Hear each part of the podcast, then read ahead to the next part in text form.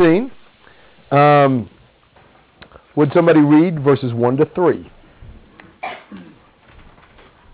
Hiram, king of Tyre, sent messengers to David, and cedar trees and masons and carpenters to build him a house. David perceived that Jehovah had established him king over Israel, for his kingdom was exalted on high for his people, for his people Israel's sake. And David took more wives to Jerusalem, and David begat more sons and daughters. Okay, very good. This uh, chapter 14 is sort of an interlude between the two episodes of moving the ark. This fills the space of the three months. I don't know that all this happened in that three months, but as the writer of Chronicles sets this out for us, these are some of the things he puts in here um, to kind of help us spend some time wondering what's ever going to happen with this ark before we come back to the uh, finishing of the story in chapter 15. And there's some helpful things for us. First of all, we read about the um, building of David's uh, palace and, and who helped him build it. Hiram. Hiram, who was yeah, Hiram, the king of Tyre. And uh, then David realized that the Lord was the one who had exalted him and established him as king. That's so true. And uh, it just, uh, we just have to constantly see the hand of the Lord in David's life, and we need to see it in our own. We need to be more aware of how the Lord is the one that's blessing us and prospering us. And then in verse 3, David took more wives, and uh, he had a bunch of children. You can read those names in 4 through 7 if you like, and if you know how to pronounce them all, uh, you're a good uh, good person. So, uh, but that's these are David's blessings: the palace, the children, and in the end of this chapter, we're going to read how he defeated the Philistines. So you see God being with David and God blessing David. Do you have comments and questions on those first seven verses?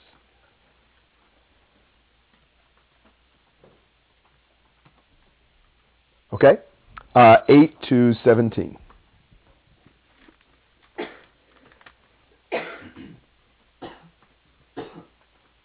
Philistines heard that David had been anointed king over all Israel, all the Philistines went up in search of David. And David heard of it and went out against them. Now the Philistines had come and made a raid in the valley of Rephaim. David inquired of God, saying, Shall I go up against the Philistines, and will you give them into my hand? And the Lord said to him, Go up, for I will give them into your hand. So they came up to Baal Perazim, and David defeated them there. And David said, God has broken through my enemies by my hand, like to break through water. Therefore they named that place Baal Perazim. They abandoned their gods there. So David gave the order, and they were burned with fire. the Philistines made yet another raid in the valley. David inquired of God, and God said to him, You shall not go up after them. Circle around behind them, and come at them in front of the balsam tree. It shall be when you hear the, the sound of marching in the tops of the balsam trees, then you shall go out to battle. For God will have gone out before you to strike the army of the Philistines.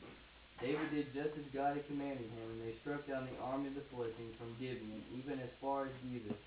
And the fame of David went out in all the lands, and the Lord brought the fear of him on all the nations. Okay, so David had sort of been a Philistine ally earlier on during that period in which he was at Ziklag and so forth. But now that the Philistines know that David has consolidated his power, has become king over all Israel, what is their thinking?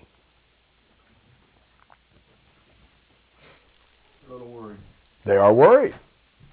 And before David has a chance to consolidate his power, what do they decide to do? Yeah, they're going to attack. They're, they're going to uh, try to dethrone him just as soon as he gets on the throne.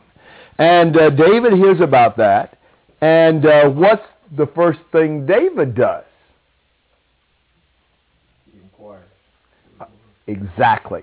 Which is precisely the right thing. The thing he didn't do in chapter 13, he asked the Lord, What should I do? Should I go up against the Philistines? Will you give them into my hand? And he says, Yes, I will. You go up. And David does um, God uh, gave him the, the victory. Um, in, in 1411, it says David literally smote them there. Back in 1310, God smote Uzzah. now God has turned his anger from one of the Israelites to the Philistines. In 1411, they named that place uh, the master of, of, of breakthrough or, or breakout, of outburst. Uh, just as uh, 1311, God made the outburst against Uzzah. So the outburst of God has switched from being against Uzzah now to being against the Philistines. God is willing to bless David and, and turn the battle in his favor. What did they do with the gods that the uh, Philistines abandoned? Yes, which is what the law said to do. There's several passages in the law that they were supposed to burn the gods. Don't bring them into the uh, tabernacle as a trophy or something like that. They'd be tempted to worship them perhaps. So they burned them just as God said. Then the Philistines attacked again, and what did David again do?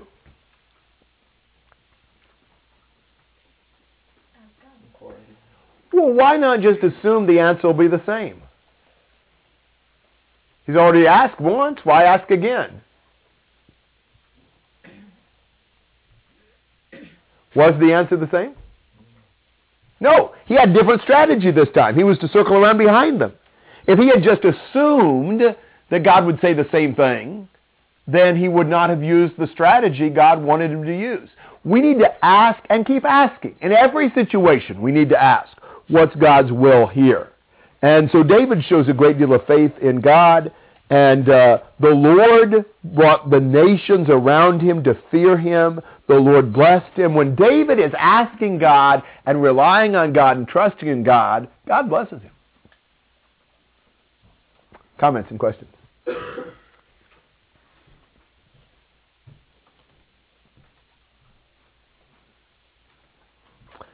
Okay, that's chapter 14.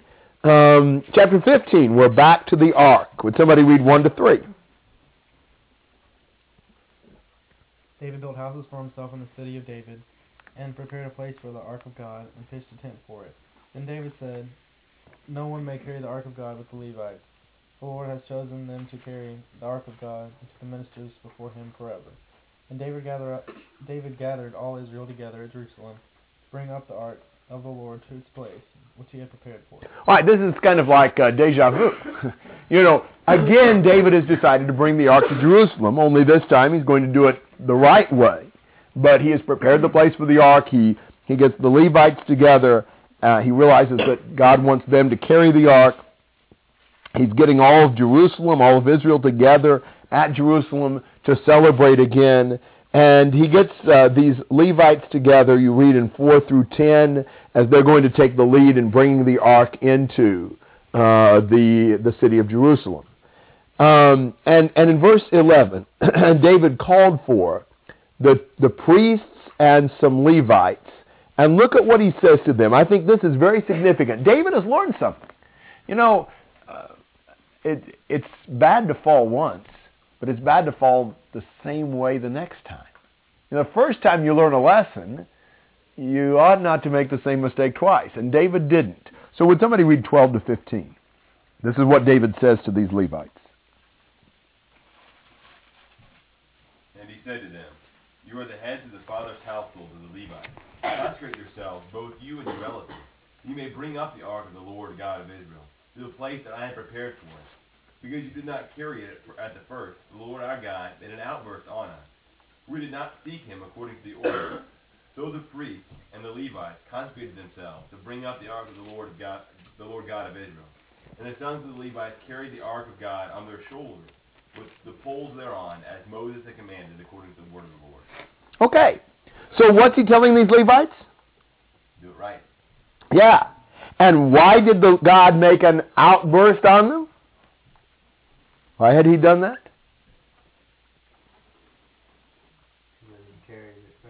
Yeah. They didn't do it the way God said. I like the end of verse 13. We did not seek him according to the ordinance. In other words, we didn't follow the rules. We didn't carry it the way God prescribed in the law of Moses. He has learned the lesson. He says, here's how we're going to do it. We're going to do it the way God said. It's not that God didn't want them to bring the ark in. It's that he wanted them to respect his will and his word in doing so. And uh, after three months, David has realized that. and he's going to do it the right way this time. A good lesson in that. That's exactly what we must do. It's not enough to do good things. We must do good things in the way the law says, the way the word says. All right, comments and questions through verse 15. I think it's interesting. David sees that he did the wrong thing, and I think it easy for David to realize to say, you know, hey, maybe Uzzah shouldn't touch the ark, but we're still going to do it on the cart because it's a little more efficient that way. We can get there quicker and all that. But he sees that he did the wrong thing and he makes the changes necessary. And we as well need to do that. It doesn't help for us to you know, figure out that maybe this thing wasn't exactly right, but we're still overall going to do kind of the wrong thing, and maybe that'll make it better. It's a very good point. David has a sensitive conscience. Sometimes we're too into shifting the blame to somebody else to ever recognize that we are at fault. David recognizes this publicly. I think that's in, uh, interesting. Mean, how many times do you ever hear, oh, say, elders in a church say, we made a mistake. We did not do the right thing. I, I, I'll, uh, I think I can tell this in a way that's uh, sufficiently vague. But, but I was talking uh, not too long ago with a friend of mine who uh, preaches in another place. And he was talking about Uh, some some studies he'd had with with the elders on a particular subject that they had asked him to study with him, a Bible subject, because the elders in this church had disagreed about the subject, and that he had studied this with them. They'd started with the Bible passages, and they just studied them carefully. And he said the next time they all got together to do the next study, one of the elders said, "Listen." I came into the first study ready to prove this other elder wrong. But after studying through the Bible passages, I can see that I was the one who was wrong and that what I believed about this wasn't right. Now, what do you think about that? Can you imagine, you know, elders saying, hey, I was wrong about this, and just admitting it? What about preachers? What about other leaders in a church? Is it, is it you know, would you think it's just really weird that, that they'd say, listen, we didn't do this the right way. We didn't handle this the way God said. We were wrong. Let's do this right now. I think that speaks very well of David also. That he not only recognizes it, but he doesn't try to sweep it under the rug and just sort of change it quietly so nobody realizes it. He just, he owns up to his responsibility. Good point, John. Other thoughts? That's one of the biggest differences between him and Saul is that in every in almost every situation that you see Saul, when he fails, the first thing he does when he's uh, faced with that is he blames other people or tries to pass the blame off. Uh, you know, starting back, we studied Sunday in First Samuel 13, uh, where we saw uh, after he had failed to wait on Samuel to come back, he said it was it, it was the people that were scattering, and uh, the Philistines were coming upon him, and you didn't come, blaming blaming all those different people and never looking at what he did and then that just continues on in every other mistake that he made. He makes excuses for his sin and, and blames other people, and yet we, when you're the one sin that sticks out to us the most with David is Bathsheba, and and when he's finally faced with that, he says, "I have sinned." Uh, and here we see David admitting his fault here as well. I think it's really interesting to see the contrast between Saul and David and then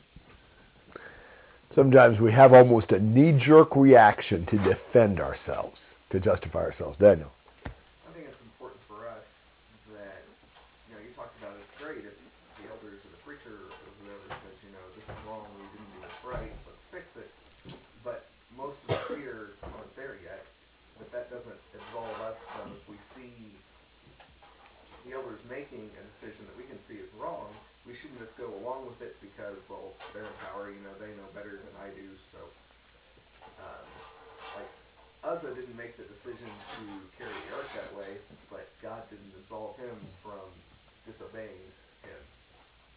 Good point. What if a few of those people David had consulted in the first place had said, this is not the way the law says to do it? Maybe they would have kept this whole incident from happening. Sometimes we need to be more forthright about that. It's a good point. Good thought. Other, other comments? All right, so look at what David does starting in verse 16.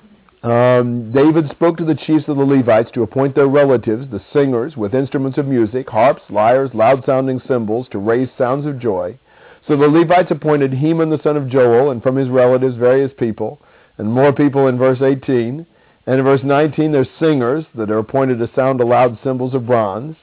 And there's some more in 20 with harps turned to alamoth. And in 21, there's some to lead with lyres turned to the sheminith, evidently musical instructions of some sort. In 22, you've got Kenaiah, Kenaniah, whatever, chief of the Levites, was in charge of the singing. He gave instruction in singing because he was skillful. You've got gatekeepers for the ark in 23. You've got some priests in 24 that blew the trumpets before the ark of God. You've also got some gatekeepers for the ark. So here it's in more detail um, what all they're doing and the musical accompaniment to this celebration as this time they bring the ark in the right way. And uh, they, they certainly are concerned to worship God, um, and now they're worshiping God obediently. Comments and questions?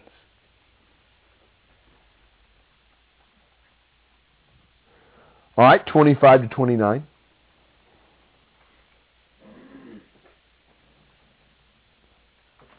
So David and the elders of Israel and the commanders of units of a thousand went to bring up the ark of the covenant of the Lord from the house of Obed-Edom with rejoicing, because God had helped the Levites who were carrying the ark of the covenant of the Lord.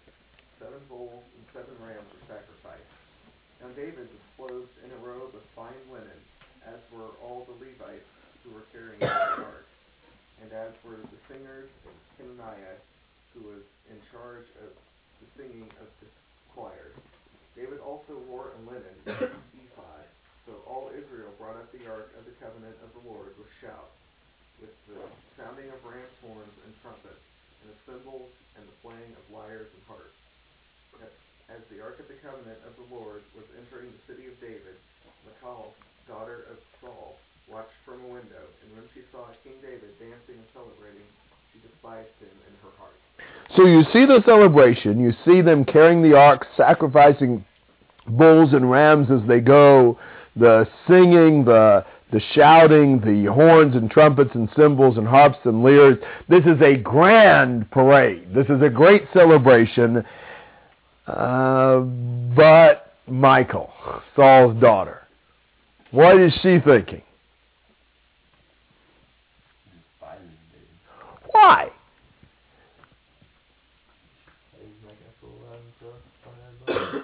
Yes.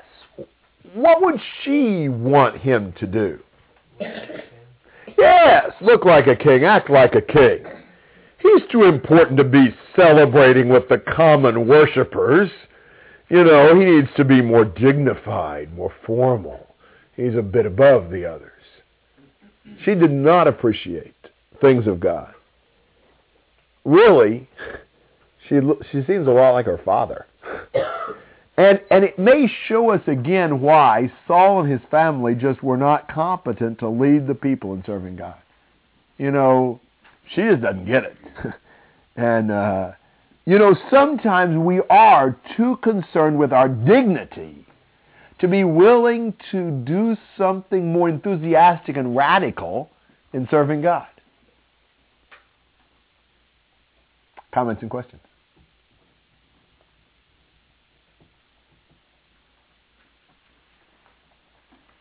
All right?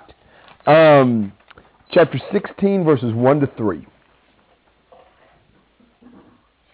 And you brought the and you brought in the ark of God and placed it inside the tent, which David pitched for it. And they offered burnt offerings and peace offerings before the Lord. When God had finished offering the burnt, when David had finished offering the burnt offering and the peace offerings, he blessed the people in the name of the Lord, and distributed to everyone of Israel, both man and woman, to everyone a loaf of bread and a portion of meat and a raisin. Okay, so they bring the ark into the tent. They offer offerings. David blesses the people, and then they share food together in some sort of a, a, a meal here. There is so much to this bringing the ark in. This is such a central thing because this is the place where they're going to inquire of the Lord. This is God's presence with them. And so they have this great celebration and there's this great prayer that's offered to celebrate the arrival of the ark in Jerusalem. You know, to us, does it does it really uh, get you all excited to think about the ark of God coming into Jerusalem? You know, is that a, is that an emotional uh, passage for you here? You know, I think for most of us, it's like, well, you know, I mean, we, you've moved, moved furniture before, haven't you? You know, I mean, it's kind of like, you know, you know, get this ark in there. But that's not the way they looked at it. They saw this quite differently because of the symbolism of the ark. God's presence there, the uh, opportunity to even inquire of the Lord there. To them, this wasn't just moving some furniture. This was actually turning to the Lord and asking for His presence to be there with them and among them. And it was moving to them.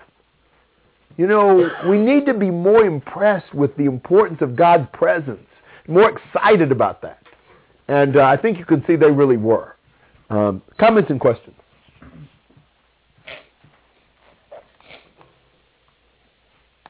In 4, he appointed some of the Levites as ministers before the ark of the Lord, even to celebrate and to thank and praise the Lord God of Israel. Here are some of their names. And uh, they have musical instruments, harps, lyres, and Asaph played loud-sounding cymbals, and Benaiah and Jahaziel. Uh, the priests blew trumpets continually before the ark of the covenant of God. Then on that day, David first assigned Asaph and his relatives to give thanks to the Lord. And now we're going to read the, the, the thanks, the prayer or song or whatever you want to call it of praise to God. Now, this psalm in 8 to 36 is actually composed of parts of three psalms in the Psalms. It's composed of parts of Psalm 105, 96, and 106. And uh, but but it it certainly fits uh, appropriately here as a psalm of, of praise and just joy for the fact that the Lord had blessed them with his presence there in Jerusalem. Do you have any comments before we study the psalm? What song? These are Psalms 105, 96, and 106. Certain parts of those psalms. Only in the case of 96 is it the entire psalm. Okay, um, let's look at this. Um, how about somebody reading um, 8 to 14? Oh, give thanks to the Lord, call upon his name, make known his deeds among the people. Sing to him, sing praises to him, speak of all his wonders, glory in his holy name. Let the heart of those who seek the Lord be glad. Seek the Lord in his strength, seek his face continually. Remember his wonderful deeds which he has done, his marvels and the judgments from his mouth. O seed of Israel, his servant, sons of Jacob, his chosen one. He is the Lord our God, his judgments are in all the earth. All right. These are basically um, calling upon us to do certain things. Like what? Thank God and praise God and tell about God and sing to Him. And one more particularly, seek Him. What have you said? To thank God, to tell about Him, to sing to Him, to praise Him, and to seek Him. That's a pretty good summary of what we need to do toward God. To thank Him, to praise Him, to seek Him, to sing to Him, and to tell about Him. How do you do with those? What do you find that you have the biggest struggle with? To give thanks to the Lord? To sing to Him? To make known His deeds among the peoples? To praise Him? Or to seek Him? What of those is the hardest for you to do?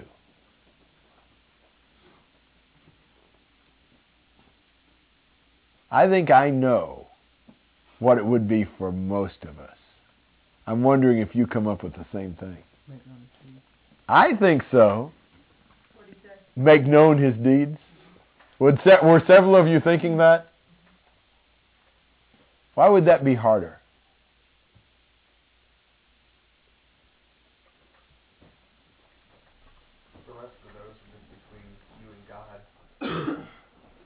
And when you have to tell others about the greatness of God, what do you risk? Rejection, embarrassment, and all of that. And yet, the Bible, the Psalms especially, are filled with that. One of the responsibilities that we have as people who love God and who want to praise Him is that we want to bring other people to praise Him. And we tell about the greatness of God. We, we, we, we speak of all His wonders. We make known His deeds among the peoples. That's a responsibility. That we tell about the great things of God among people who may not believe in God, who may not care about God, but we need to be, be praising him and telling what he's done to those people. And I think that's, that's a major failing for us. Those others are struggles as well, but that might be one to particularly focus on. And it's appropriate. When you know how great God is, why wouldn't you want to tell others about it? Comments and questions through verse 14?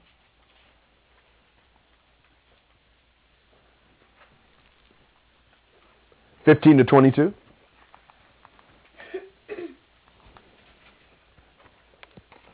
Remember his covenant forever, the word which he commanded to a thousand generations, the covenant which he made with Abraham, and his oath to Isaac. He also confirmed it to Jacob for statutes, to Israel as an everlasting covenant, saying, To you I will give the land of Canaan as a portion of your inheritance.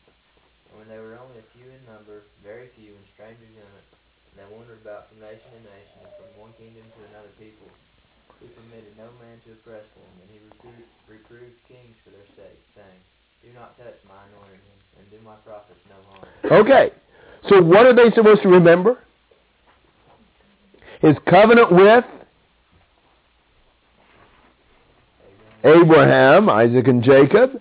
And the covenant said that he would give them the land of Canaan, and then he tells about how God protected them and guided them until they came into the land of Canaan. So they're to remember the great things God has done for them, how he was with them and blessed them and helped them. Comments and questions about that? It's no small thing. You're right.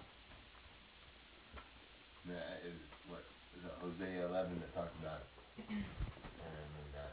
There's how like he, he said that they were tender and young, and he like nursed them as they were under the shoulder. Mm-hmm. And Bent down and taught them how to walk. right, right. That's what you see God doing and leading His people.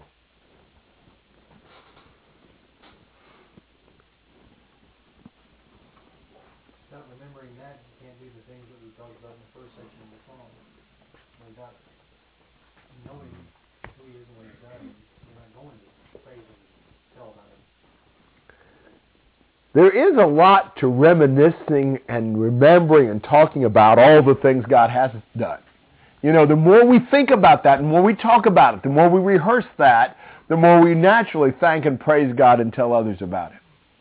There's a lot of need to keep going back and, and remembering the great things God has done. Other comments?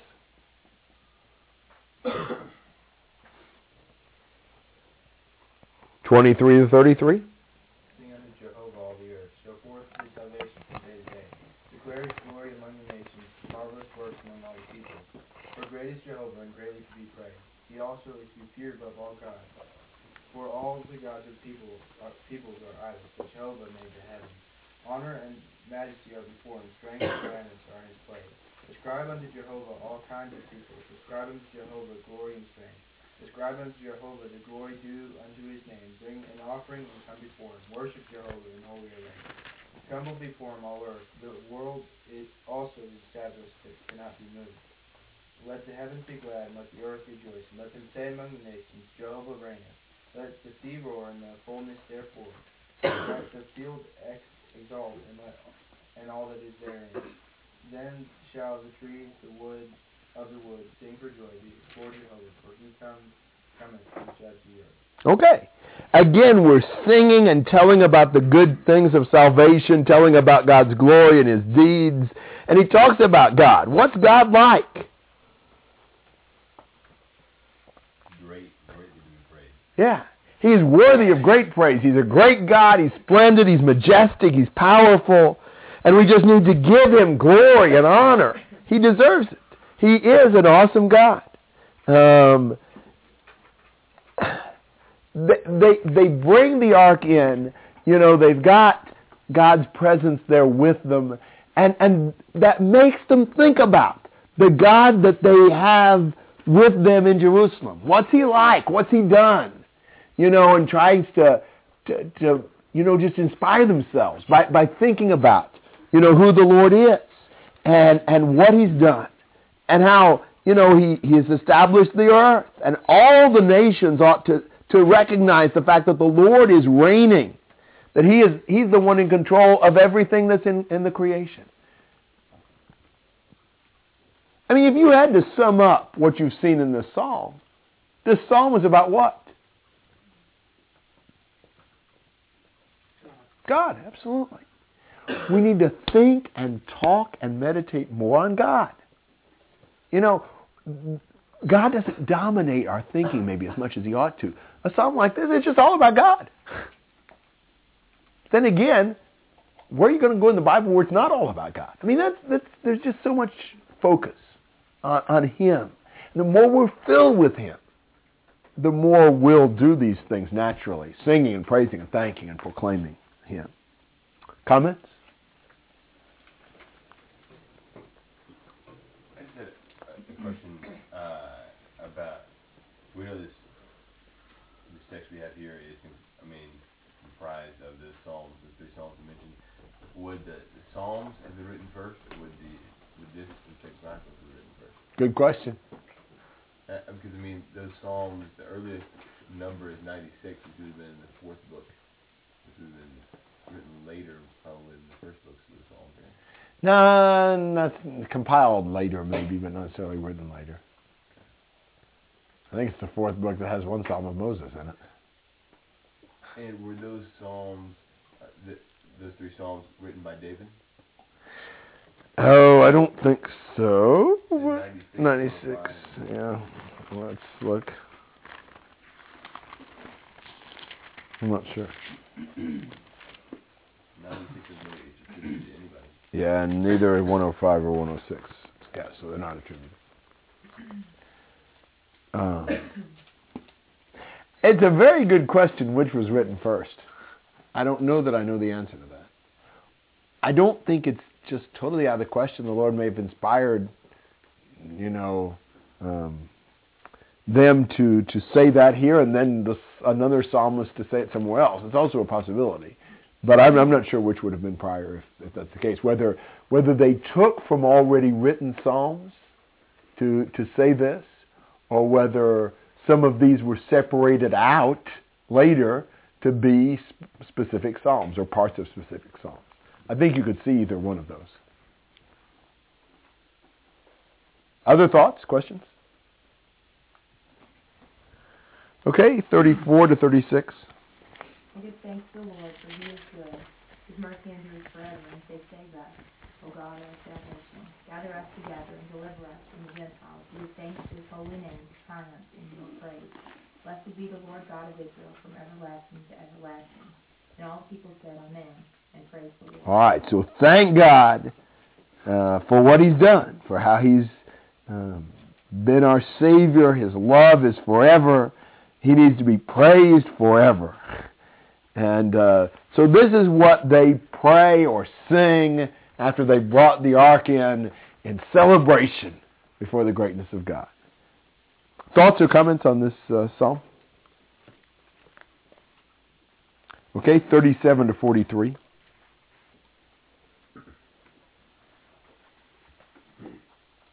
So he left Asaph and his brothers there before the ark of the covenant of the Lord to minister before the ark regularly, as every day's work required.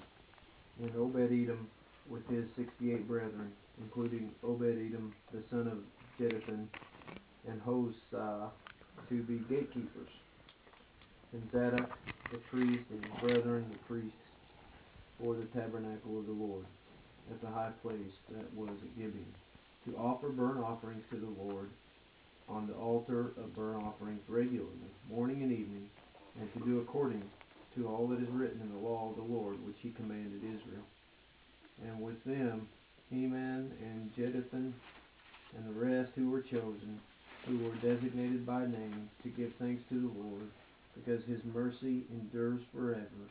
And with them, Heman and Jeduthun, who sound aloud with trumpets and cymbals and the musical instruments of God. Now the sons of Jeduthun were gatekeepers. Then all the people departed, every man to his house, and David returned to bless his house. Okay.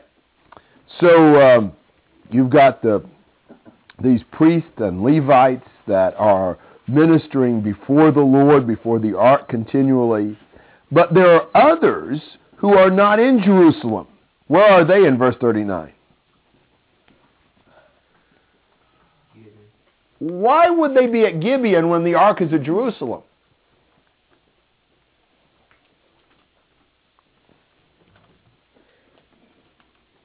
What was at Gibeon? The tabernacle. At this point in time, the tabernacle's in Gibeon, the ark is in Jerusalem. That's kind of weird, isn't it? They really got two centers of worship. They they offer sacrifice at Gibeon and all that. That's where the ark, or that's where the tabernacle was. But they've actually built a place for the ark to be here in Jerusalem. Now, was that going to continue long term? What was going to change? When Solomon builds the temple, then the ark is brought into the temple, and they consolidate the temple and the ark again. But right at this period, the ark is in Jerusalem. The tabernacle to worship was in Gibeon. Uh, perhaps the only time I know about where that was the case. Um, comments and questions? Anything on chapter 16? Yes. Would that, with them building something to worship um, with the ark, with them building like a like a building, I guess, would that be something they would have needed to ask God about whether they could do that, or is that something that kind of just goes along with the ark? It's a very good question. I don't know the answer to that. I mean, obviously, the original intention was that the ark be in the Holy of Holies in the tabernacle. It hadn't been there for a long time, probably not since they took it out to take it into the battle against the Philistines in 1 Samuel 4. So exactly what God expected of them in this case, or what they even did, whether they did ask God or not, I'm not sure. Yeah. There's some things about that, there's some things like that that, that you see them happening. You don't see a that God creates an issue about it, but you're not sure how God looked at it or if there was some more conversation that we don't know about. It's an excellent question. Other comments and questions?